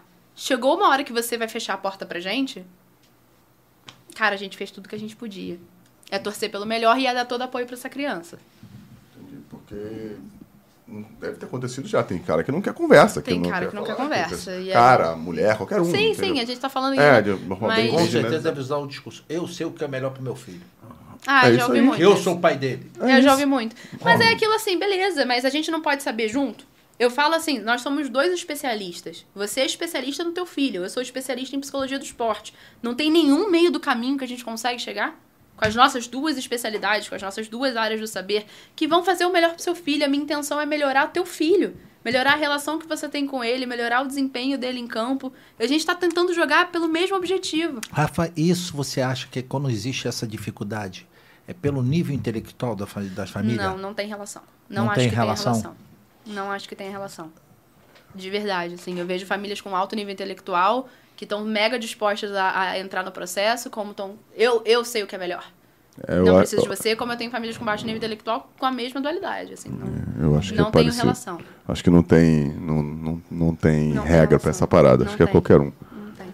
Caraca, mano. Quer perguntar uma coisa pra ela? Perguntou um monte de porra aqui e agora não quer mais. Não, eu eu, eu Consulta não. Consulta ela vai cobrar, hein? Tô eu me mando o Pix, eu mando o Pix depois, É, pode fazer eu a tô- eu tô me tava sentindo- consulta- consultando com ela? Tava aqui, pô, você tava É. lá em cima eu te chamando, ele tava aqui fazendo uma porra de pergunta pra ela. Tava pedindo remédio, essa coisa? Eu nem posso dar. Remédio ficou fora aí da minha área de formação. Ah, não tinha pensado nessa possibilidade. Tem uma bolinha aí pra, pra, pra gente não, doutor? Aí tem outro profissional, aí tá, não sou eu. E depois de resolvido esse problema, pô, o pai aceitou, o pai performou, o, o moleque performou. Esse- porque o que mais me incomoda dentro de todo esse processo é que não tem plano B. Não tem plano B. A menina veio aqui, falou, a gente bateu um papo com a Valeuska, ela, Valeuska que foi jogadora de vôlei, e ela teve que sair da escola para poder jogar. A gente até brincou pra caramba aqui. Muitos deles não vão ser jogadores de nível A. 80, 90% deles não serão. Sim. O que me sempre me incomodou é essa formação desde os 6, dos 10, dos 15, pode até um pouco mais do que onde você vai. Não vão ser. O que, que o clube tem de plano B para essa formação dos moleques como ser humano, além do jogo em si? Porque o jogo em si já te, já, já, já te ajuda. Mas além do jogo em si, eu acho, eu acho que o jogo em si ajuda, mas tá muito raso. Sim. O que- tem mais alguma coisa? Tem, assim, primeiro que essa coisa da escola hoje não é uma opção. Para o atleta jogar no Flamengo, ele tem que estar inscrito e frequentando o colégio. Tá? E o Departamento de Desenvolvimento Humano cobra boletim, cobra frequência escolar. Então não é uma opção, ele não vai largar o colégio para jogar. Muito pelo contrário, as coisas têm que andar juntas. O Departamento de Desenvolvimento Humano tem vários projetos e também relacionados a isso. Então, vai um professor de matemática lá no clube, vai um professor de português lá no clube para tirar as dúvidas, para ajudar eles a, ir melhor no colégio. O boletim é cobrado, então a gente consegue ver como é que eles estão performando, performando na escola, né? Como é que tá, e a gente cobra. A gente já teve atleta saindo de treino porque fez besteira na escola. E a diretora ligou fez queixa, ele saiu do treino. Já saiu de relação. Então, educação é uma coisa que a gente leva extremamente a sério. Será que, deixa eu te contar um pouquinho, será que aqui vamos- a gente vai chegar no nível do Bayer Leverkusen, que tirou o Harvard da, acho que da semifinal da, da Copa da Alemanha, da final da Copa da Alemanha, um campeonato importante, não sei, porque tinha que fazer a prova na escola. Não foi jogar, porque tinha que fazer o Harvard, tá no, é Harvard, né? Tá no Chelsea, um atacante alemão do Chelsea. Vamos chegar nesse nível?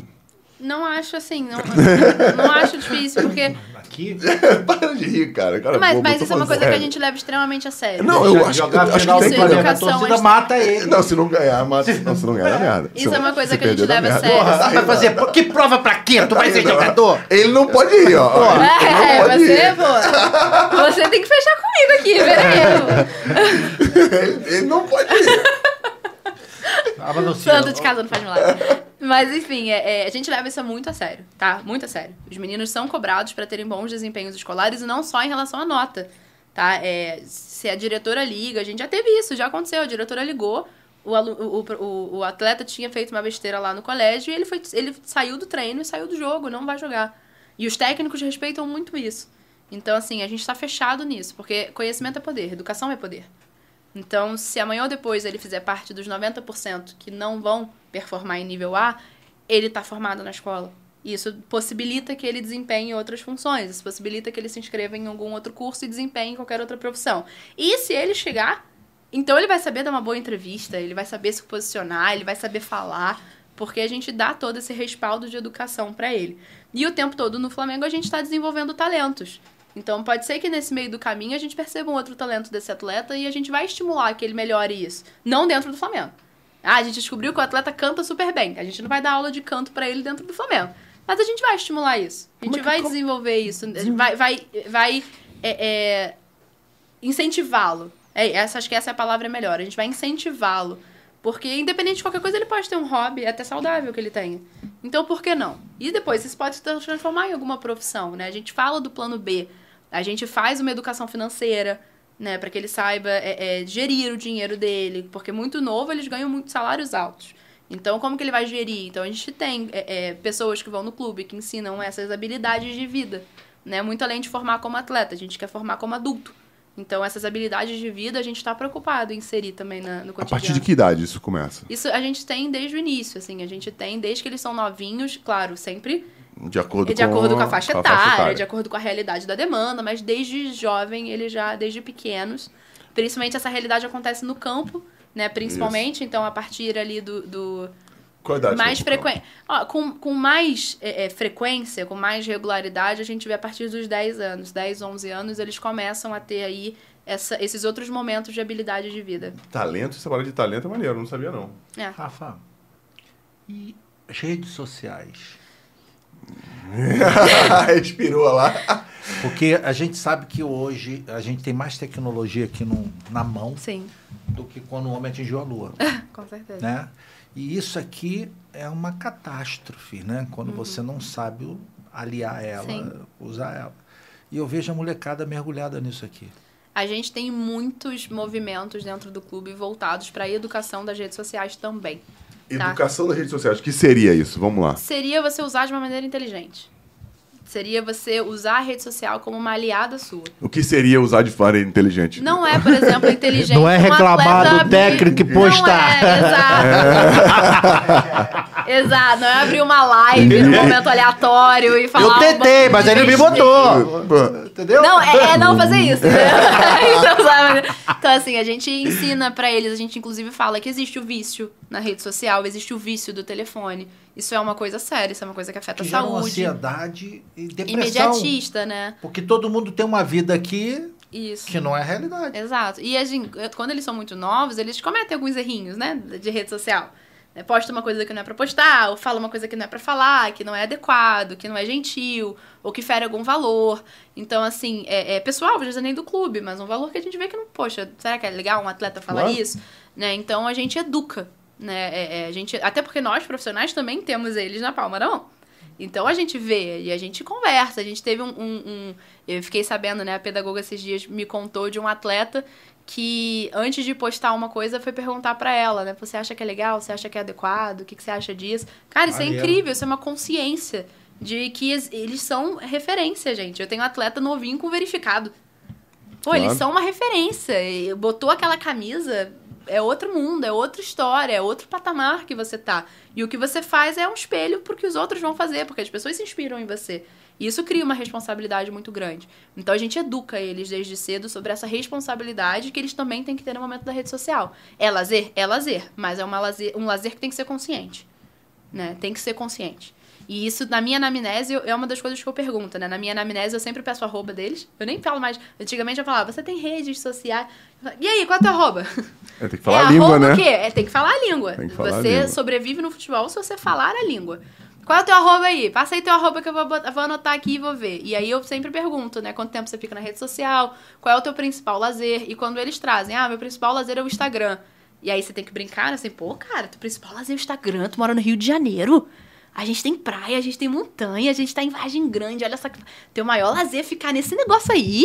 Ah, não, não, não aceito. Pensa em outro, pensa em outro. É. E aí você vai mostrando pra eles que, pô, é verdade, né?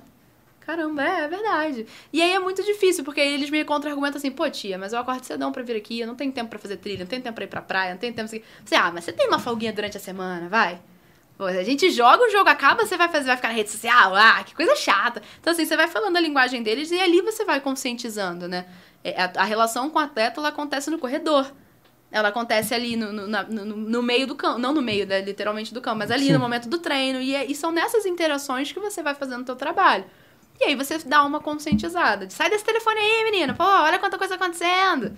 E aí você vai conscientizando. Isso informalmente. Formalmente, a gente tem alguns movimentos, alguns é, é, é, trabalhos voltados para consciência de rede social, consciência de tecnologia, palestras, né, momentos de roda de conversa para educá-los. Isso também é uma iniciativa do clube. Pô, maneiro. Tu deve trabalhar pra caramba, maluco. Caraca. Não. Mas é o que eu falo, assim, é o que a gente estava conversando antes, né? Quando, os, quando os, os, os alunos me perguntam quais são as duas coisas que você precisa ter, estudo e paixão, é paixão. Trabalho pra caramba, trabalho mesmo. Tadinho, ele sabe. Mas eu amo o que eu faço. Eu sou louca pelo que eu faço. Eu brinco às vezes assim, nossa, às vezes o Flamengo me enlouquece. A sorte do Flamengo é que eu sou mais louca ainda pela minha profissão do que ele me É enlouquece. porque demanda muito Então, grande, né, cara, mas é apaixonante, assim, quando você vê um... Eu fiz um trabalho há um- algumas semanas atrás de educação emocional. Ensinando o que é uma emoção, como que ela age, como é que faz, como é que a gente controla, inteligência emocional Pra todo mundo. para os meus atletas, né? É, para as faixas etárias que eu tô mais presente no Sim. campo. E aí, cara, semana passada veio um atleta, eu, eu imprimi, né, o material para eles, entreguei, e aí veio um atleta. Não, tio, eu queria tirar uma dúvida, porque quando eu sinto isso, eu penso isso, eu queria saber como é que. Cara, não, não tem nada que pague isso. Você vê um, uma- um adolescente tomando consciência dele mesmo, tomando uma consciência do teu- dos próprios processos cognitivos, emocionais, sociais, não tem nada que pague isso. Tomara que meu chefe não escute. Tem, tem coisa que paga sim, chefe. A Light ainda não aceita amor à profissão aceita forma de pagamento, chefe. Mas assim, é, cara, é apaixonante. Quando você entende que você plantou uma sementinha na formação, na construção do ser humano de alguém, cara, não tem o que pague. É incrível, é incrível, é apaixonante. Eu sou absolutamente louca pela minha profissão. Trabalho muito, mas trabalho muito, muito feliz. Não é todo dia que a gente tá feliz, mas 99% das vezes eu tô com um sorriso no rosto, eu tô feliz, eu tô é, é, tendo prazer naquilo ali, porque é, é lindo, é lindo. A minha profissão, assim, é, é linda. Parabéns, parabéns, né? Porque um- o- a, a atitude é uma atitude meio óbvia, né, bandido? Mas que não, ainda não tinha, não tinha sido feito. Pelo menos eu nunca, nunca tinha visto. Tu sabe de alguma coisa fora do país, pelo menos? Ah, fora do país a gente tem alguns trabalhos, a gente tem muita literatura é, estrangeira sobre as famílias, sobre rede de apoio. Dentro né? do a gente esporte. tem dentro do esporte. Então a gente tem é, é muita literatura estrangeira que fala disso.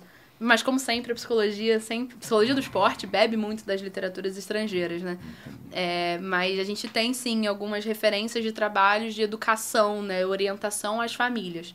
Temos. Mas no Brasil a gente também já tem muita literatura. E Rafa, a parte mental, me- é, fortalecer a parte mental do atleta, meditação, isso já é uma coisa que está começando? Uhum. Isso já existe, né? A meditação, meditação em si, Mas assim, é. aplicada na- no, no esporte. Aplicada no esporte, É. obrigada. É assim, eu mesma. é, é, a meditação em si, só pra concluir, né? Fechar essa aba do meu cérebro. A meditação em si, ela, ela é o que a gente chama hoje de mindfulness, que é a atenção plena, e existe um protocolo, é uma coisa um pouco mais longa, né? Se eu não me engano, são acho que quase 10 encontros, é uma hora e meia cada encontro. Então, assim, a gente tem que adaptar essa realidade pra realidade do esporte. Eu não posso pegar um atleta e ficar 10 encontros, uma hora e meia, não vai rolar. Mas todo atleta tem seu próprio nível de ativação e de, de calmaria, de relaxamento. E existem os níveis ótimos. Existe o nível ótimo de ansiedade, existe o nível ótimo de, de ativação, de, de relaxamento. Então a gente encontra junto com os atletas como que chega no nível ótimo dele. Então, por exemplo, com uma categoria, a gente criou um ritual. Todo dia, no- nos dias do jogo, eles têm um passo a passo que eles seguem. Eles chegam no vestiário, eles têm 10 minutos pra relaxar, pra brincar de, de o que eles quiserem.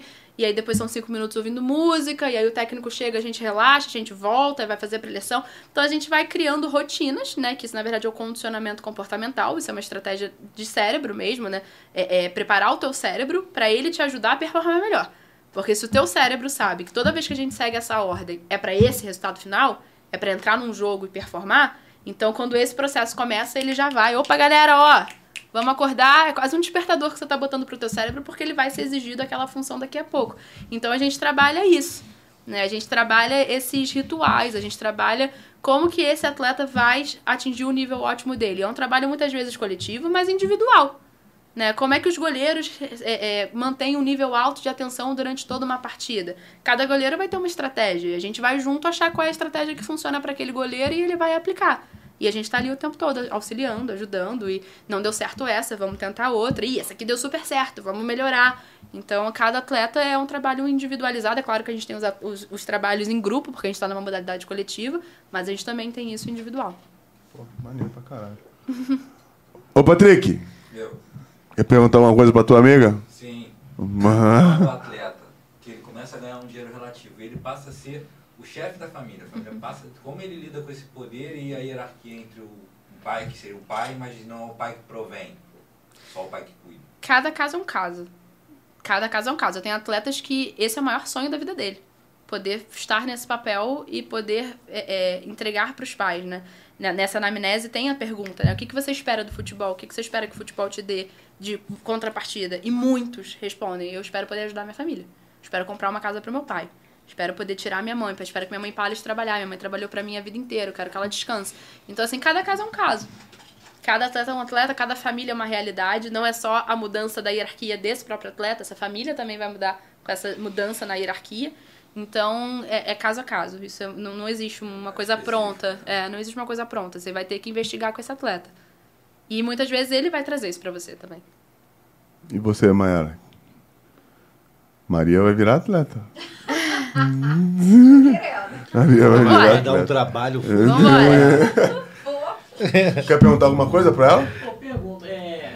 Olha o que, que você vai perguntar. Olha bem, presta Olha atenção. só. Foi tu que deixou aquele. A toalha em cima da cama. Vamos falar sobre isso. Não, mas é. Tem alguma porcentagem, ou se é uma escala assim, de muito ou pouco, de atleta que é, que é dispensado por causa de família? Temos porcentagem, sim. A gente tem é, uma relativa quantidade de atletas que, infelizmente, não conseguiram performar porque as famílias mais atrapalharam do que ajudaram. E às vezes a gente não fala de, uma, de um atrapalhar porque, ai, foi muito lá no clube encheu o saco. Às vezes não é nem isso. Mas é porque a família, por vaidade, por orgulho, tomou uma decisão que não era inteligente. Tomou uma decisão totalmente dominada pelas emoções, baseada em talvez. É, é, ai, eu vou.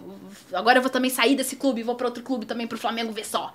E aí toma uma decisão errada na carreira daquela criança e, e, e ela tem, sim, a- a- o percurso ali prejudicado por comportamento da família. Isso é uma realidade, sim. Isso acontece. Com Mas- mais frequência do que a gente gostaria. Mas não um moleque tá performando e, tipo, mesmo performando, vai ser dispensado porque a família é mala.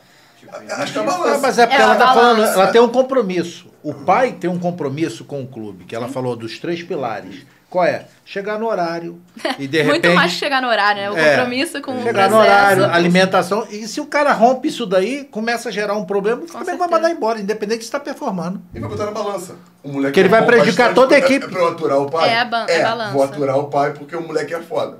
Ah, o moleque começou a equilibrar. O pai tá ficando mais chato do que o moleque é bom. É, a gente, cada caso é um caso. É, é uma competição. A feira é Né? grande. né? É uma competição, é, É. isso aí, é uma competição. E vai, vai dentro desse processo do que é mais interessante pro clube. Não Mas- deveria, mas, mas ainda é um negócio. O, o inverso ainda também pode ser válido. Pô, esse moleque, o pai, pô, é super prestativo. O moleque não é lá o talento, mas ele é um. Não, aí, tá aí, aí eu acho que não. Aí vai. Aí não, aí Não não. É só, é só da parte negativa. Aí é, é um negócio. Ah, bom, Pro clube é um negócio. Se foi. A gente costuma dizer. É, o Anselmo joga no Flamengo. Eu quero chegar. Atacante. Eu quero chegar pra jogar. Aí eu, quero, aí eu sou Diária. atacante também. Pra eu tomar o lugar do Anselmo, eu tenho que ser no mínimo melhor do que ele. Porque ele já tá adaptado ao clube, já tá com a, já tem a rotina. Eu não, eu não. Eu vou ter que ser melhor do que ele, vou ter que superar o Anselmo no, no que é mais negociável, que é a performance. Sim. E depois me adaptar a tudo que tá dentro. Mas existe uma coisa, assim, a família que é querida, a família que é prestativa, a família que, pô, uma família que. Cara, que, ma- que maneira, que família legal, ela construiu vínculo com as pessoas. Ela construiu vínculo com aqueles profissionais, ela construiu vínculo com outras famílias. Então talvez seja um pouco mais fácil daquele atleta se reinserir no mercado. Em outro Porque, lugar. em claro. outro lugar, porque essa família foi criando relacionamentos positivos. Né? Isso, isso Até também porque os clubes acontece. se falam. É isso, óbvio, né? Até porque os clubes se falam. Ah, Aquele jogador. Puta que pariu, o pai é mala pra cacete. É, esse aí não. Isso acontece. Ah, tá é, bom, é valeu. Acabou. É, isso aí, isso aí. Isso, Tem, tem, tem, tem teste não. isso é fato. Então, Não, isso é- ou até tem, mas os caras já chegam preparados porque vão É, receber. a gente já é isso aí. Dependendo que da que tá necessidade. é verdade, tem razão. Galera, eu tô satisfeito e feliz pra caramba. Caraca, esperançoso. sonhador. Não, não. Mas eu gost... achei assim, Não, fantástico a gente- a, a iniciativa do Flamengo com relação a isso. É isso, parabéns. Nos 22 Obrigada. anos que eu trabalho com isso, isso realmente é muito complexo. Tem até um gente- amigo nosso fazendo isso no. Que a gente. O, o Bruno tá fazendo isso no, o no Bruno, Instagram. o Bruno tá fazendo algumas é, Algumas lives, no né? Instagram tentando. falando como é que a família tem que se comportar, né, para ajudar, para incentivar, orientar, para não acabar não Sim. atrapalhando. Mas ah, é eu quero as melhores intenções, mas Mas tá errando, assim, a família, ela tem um grande potencial de atrapalhar. Tem. Tem um grande potencial de atrapalhar. Mas é o mesmo potencial que ela tem de te ajudar pra caramba. É. Então, assim, é, é, é um trabalho que a gente não vai desistir. Isso eu falo para todas as minhas famílias. Quando eu comecei a trabalhar com as famílias, eu quase apanhei de uma família. Apanhei mesmo. De levantar o braço assim pra, pra vir pra cima de mim. e Bangu, um técnico. bota- Foi quase, foi quase. Eu falei, gente, Bangu, tô em Bangu. Meu Deus, eu achei que eu tivesse ido pra psicologia do esporte. E aí isso aconteceu. E aí o que eu falo pras famílias é, cara, se nem quando eu quase apanhei eu desisti, eu não desisto nunca mais. É. Eu não desisto nunca mais. Tomara a que vire não. rotina para todos os outros clubes. É. Ela, ela apanhar? Não, por favor, gente. Eu vou voltar pras aulas de luta, tá? Eu vou voltar pras aulas de Bota na luta. conta dele, ele é forte pra caramba, todo musculoso, mano. Não, então Um assim, armário. a gente não, é um trabalho que não, não se abre mão mais. Não existe mais uma realidade que não envolva as famílias, pelo menos dentro do Flamengo, que é onde eu tô inserida. Não existe mais uma realidade que não englobe um trabalho feito com essas famílias, pra jogar junto com essas famílias. É, é uma realidade. As famílias têm que estar mais próximas. Parabéns, parabéns. Eu tô Obrigada. satisfeito. Parabéns, Flamengo. Parabéns, Rafaela. Legal pra caramba. Ainda mais sabendo que você é pupila do Paulo Ribeiro. Ah, que é... Paulo Ribeiro, não, ele é maravilhoso. Paulo Ribeiro Paulo. Ribeiro é maravilhoso. A, a gente tem muitos psicólogos que abriram um caminho pra nós. É, o Paulo Ribeiro, ele é o psicólogo, se eu não me engano, eu posso estar errada, mas eu acho que eu não tô. Ele é o psicólogo do esporte com mais tempo de futebol que a gente tem no É, mercado que brasileiro. Então, assim, é incrível. Ele, Daniele Muniz, Adriano Lacerda, a Duda Wolf, a Carol Muniz. A Duda. São, a Duda tá no Flamengo há anos, né? Duda, hoje eu tenho a honra de trabalhar ao lado dela e ao lado da Carol. E é muito engraçado porque são psicólogos lá atrás que eu pedi estágio pra elas. e hoje eu tô atuando ao lado delas. Então, assim, é quase. Todo mundo fala, não, não conheça seus heróis, não conheça seus ídolos. Eu conheci muitos. Conheci o Paulo, conheci a Dani, conheci a Adriana, conheci a Carol, conheci a- o Duda e, putz, Tá, tá feliz pra e caramba. tô feliz pra caramba. Que bom. Tô, tô feliz que pra bom. caramba. Manda um abraço pro Paulo e fala pra ele, Paulo, conheci um tal de Fernando aí. Aí vai falar, porra! Paciente, pior paciente que ele teve lá. O paciente que eu mais. Que mais deu remedinho, que ficava amarrado, entendeu? Duvido. Com a Não, camisa de força. É meu, meu Ele é amigo. Tem o Paulo como amigo e a gente se conhece há, Falou aqui, né? há mais de 30 anos. Eu tenho 43. Acho que é isso. Acho que é Eu isso. tenho só isso? Porra, me respeita. Mentira, pô. Lá, ele tá na frente da psicóloga. Olha pra, olha pra ver se ele tá mentindo. Repete. Olha lá. Tirando, que nem aquela light to me. Light to me. Light to me, light to me. A gente já Não falou tá sobre mentindo. Hollywood não é tão bonito. Não tá mentindo. Olha o comportamento corporal dele. Olha assim o olhar isso. dele desviando. Ele tá mentindo. Tem quase 50 anos. Ele foi com o gato Eu pra lá pro. Flamengo, olha lá. Olha lá, olha o teu olhar. Tá olhando pra cima, olha pra mim, pô. Olha lá, light to me. Assisti essa série toda, caralho. Botou cabelo, fez botox. Pra ela, não- as, as duas primeiras não entram. Eu vou te perguntar, qual foi a coisa, o momento mais difícil nesse teu processo de inserção? Fora ir pra Bangu 1. Nesse teu processo de inserção nessa profissão? Olha, você? eu acho que assim, o, o momento mais difícil, a psicologia do esporte ainda é um mercado novo. Então, a gente tem pouca oportunidade ainda. Né? A gente tem pouca oportunidade de atuar, a gente tem poucos clubes que estão ainda comprando a ideia de verdade, vamos embora e vamos fazer. A gente tem grandes psicólogos, né? A Emily tá no Fluminense há anos, desenvolveu um trabalho incrível no Fluminense, o próprio Paulo no Botafogo desenvolveu um trabalho incrível, mas a gente ainda tem essa dificuldade de que é falar o que a gente faz. Eu brinco que daqui a pouco eu vou fazer uma matéria no Animal Planet, psicólogos do esporte, onde habitam, como se reproduzem, do que se alimentam, porque ninguém sabe o que a gente faz. Isso gera uma dificuldade de inserção no mercado, porque tá bom, mas vai contratar por quê? O que, que você faz aqui? Né? Então eu acho que, que a inserção no mercado é difícil por ainda ser muito pequeno. Né? Mas, mas eu entrei como estagiária do Flamengo faltando um ano para minha faculdade acabar. E eu descobri no primeiro período que eu queria fazer isso. Trabalhei de graça quase a faculdade inteira nesse nicho até conseguir o estágio remunerado do Flamengo, que é onde eu tô até hoje. Então é isso. Acho que ainda a gente ainda tá engatinhando por esse processo. Acho que essa é a maior dificuldade. E a maior alegria que você tem de fazer isso? Ah, nossa, não consigo definir um momento que seja um momento de maior alegria, assim. Tudo me dá muita felicidade. Acho que a ma- maior alegria que a gente tem é quando a gente olha um atleta não porque ele ganhou ou porque ele perdeu, mas porque ele se transformou num ser humano melhor. Então, assim, eu não consigo, genuíno, te dizer um momento que pra mim seja o momento mais. fe- Talvez o momento que eu fui efetivada no Flamengo tenha sido um momento muito alegre, eu dei É. alguns pulos. Mas é, acho que assim, todo dia em que eu percebo que uma sementinha foi plantada ali e tá germinando, ali já é um momento muito feliz. A última aqui, a última pergunta vai falar de Frankel, de. de Bauman, né? Não, então sacanagem, a gente tem uma pergunta aqui, ó. Ah, que existe uma frase ou mantra, filosofia de vida que você gosta, pratica, que você colocaria numa camisa para mostrar para as suas famílias? Não é uma vez Flamengo, sempre Flamengo, Ah, não. Cara, tem. Não pras famílias. Mas pras- pras- pras crianças, pra quem- comissão- quem você quiser. Não, tem uma frase que eu falo muito pra minha comissão. Primeiro, que essa, né? Somos eu e você contra o Uhum. problema, não somos eu contra você contra o problema. Mas tem uma frase de Jung, que é um psicólogo, que fala Uhum. assim: conheça todas as teorias e domine todas as técnicas. Mas ao tocar uma alma humana, seja apenas outra alma humana.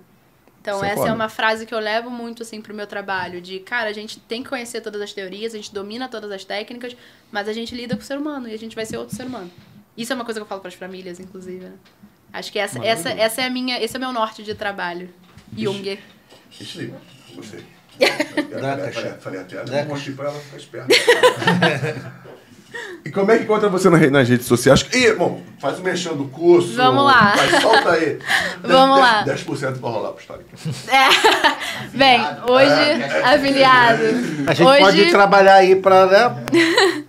Hoje, então, eu tenho essas duas aulas dentro da plataforma de escola de psicologia do esporte. A gente tá fazendo ainda mais aulas. Como é que encontra? Onde encontra? Então, vamos lá. Você encontra no Instagram, né? O meu Instagram é arroba psi.rafaelaparnes. Tá? Esse é meu Instagram. Eu tô no YouTube também. No YouTube eu falo sobre uma psicologia mais acessível. Eu acho que o psicólogo ele ainda tem um linguajar muito técnico. Então, na hora de você falar com alguém, muita coisa se perde por conta desse linguajar. Então, eu tenho um canal no YouTube onde eu entrego uma psicologia acessível, uma psicologia acolhedora, para você se conhecer melhor, dois seres humanos conversando. É, eu acho que essa é a ideia. Eu acho que a gente faz uma boa psicologia quando a gente faz o outro entender como que se faz autopsicologia. Então, eu tenho um canal no YouTube para falar disso, falo com atletas e não atletas. É, e aí, no Instagram, tem o, o- No meu Instagram, você tem o link para as aulas que eu dei na, na escola de psicologia do esporte. Então, no meu próprio Instagram, você já é, pode ser direcionado para essas duas aulas. E na semana que vem, no dia 5 de abril, se eu não me engano, é, eu vou dar, eu tô nessa aula aí da- do curso de, de curso de futebol, que também tá lá no meu Instagram. Tem o, acho que o primeiro post em destaque é a chamada do curso, então lá você também consegue fazer a sua inscrição. E onde a gente vai falar sobre, sobre as famílias e tô aí com atendendo clinicamente no particular famílias e atletas que querem entender melhor esse processo, que querem performar melhor. E, e acha você lá no, No Instagram, Instagram. também. Instagram hoje em dia acho que é o maior acesso isso aí, acesso. A Tem E, todos doutora, os meus contatos lá depois também. desse uma hora e meia, você viu se tem saída? Pra pra mim? mim, pra mim. Pra... Pô, nós não tem mais. Iberê, tem saída? O, o, Iberê, Tem- o Iberê tá tomando a saída dele. a saída do Iberê Vou tomar depois. vai, tomar vai tomar depois do almoço a saída dele. É, aqui, aqui, aqui. É água, né? A gente tá falando de água. É água. a gente tá falando. Não, não, não. Como é que é o nome, Iberê? Ritalina. Ritalina. Ele toma quatro É por dia. verdade, é verdade. De manhã, de tarde e de noite. É, duas de manhã, que aí acorda de tarde e de noite. Quatro. Como é que encontra você no Anselmo Paiva, vida mansa. Todo orgulhoso que é a Maiara tá tudo cuidando Mudou, tia mudou. Vai, Patrick, solta o teu. Arroba conteúdo visual, Patrick Liberato. Todo mundo aqui faz merchan. Tá Eu, ótimo. ponto Maiara Reis SB. Maiara com Y. É, boa, Anselmo. Ela não gosta de familiar, mas. Ó, 10% do projeto, tá? É isso aí. Até casamento está amando. É, tá aqui. Bora, Carlos. O importante é fazer negócio. Fala o teu também tua rede social aí pra galera. Ó, botou pra jogo, hein? Eu boto pra jogo, eu tô também, hein? Então, tá bom. Vou ficar de olho nos novos seguidores. Lá no direct.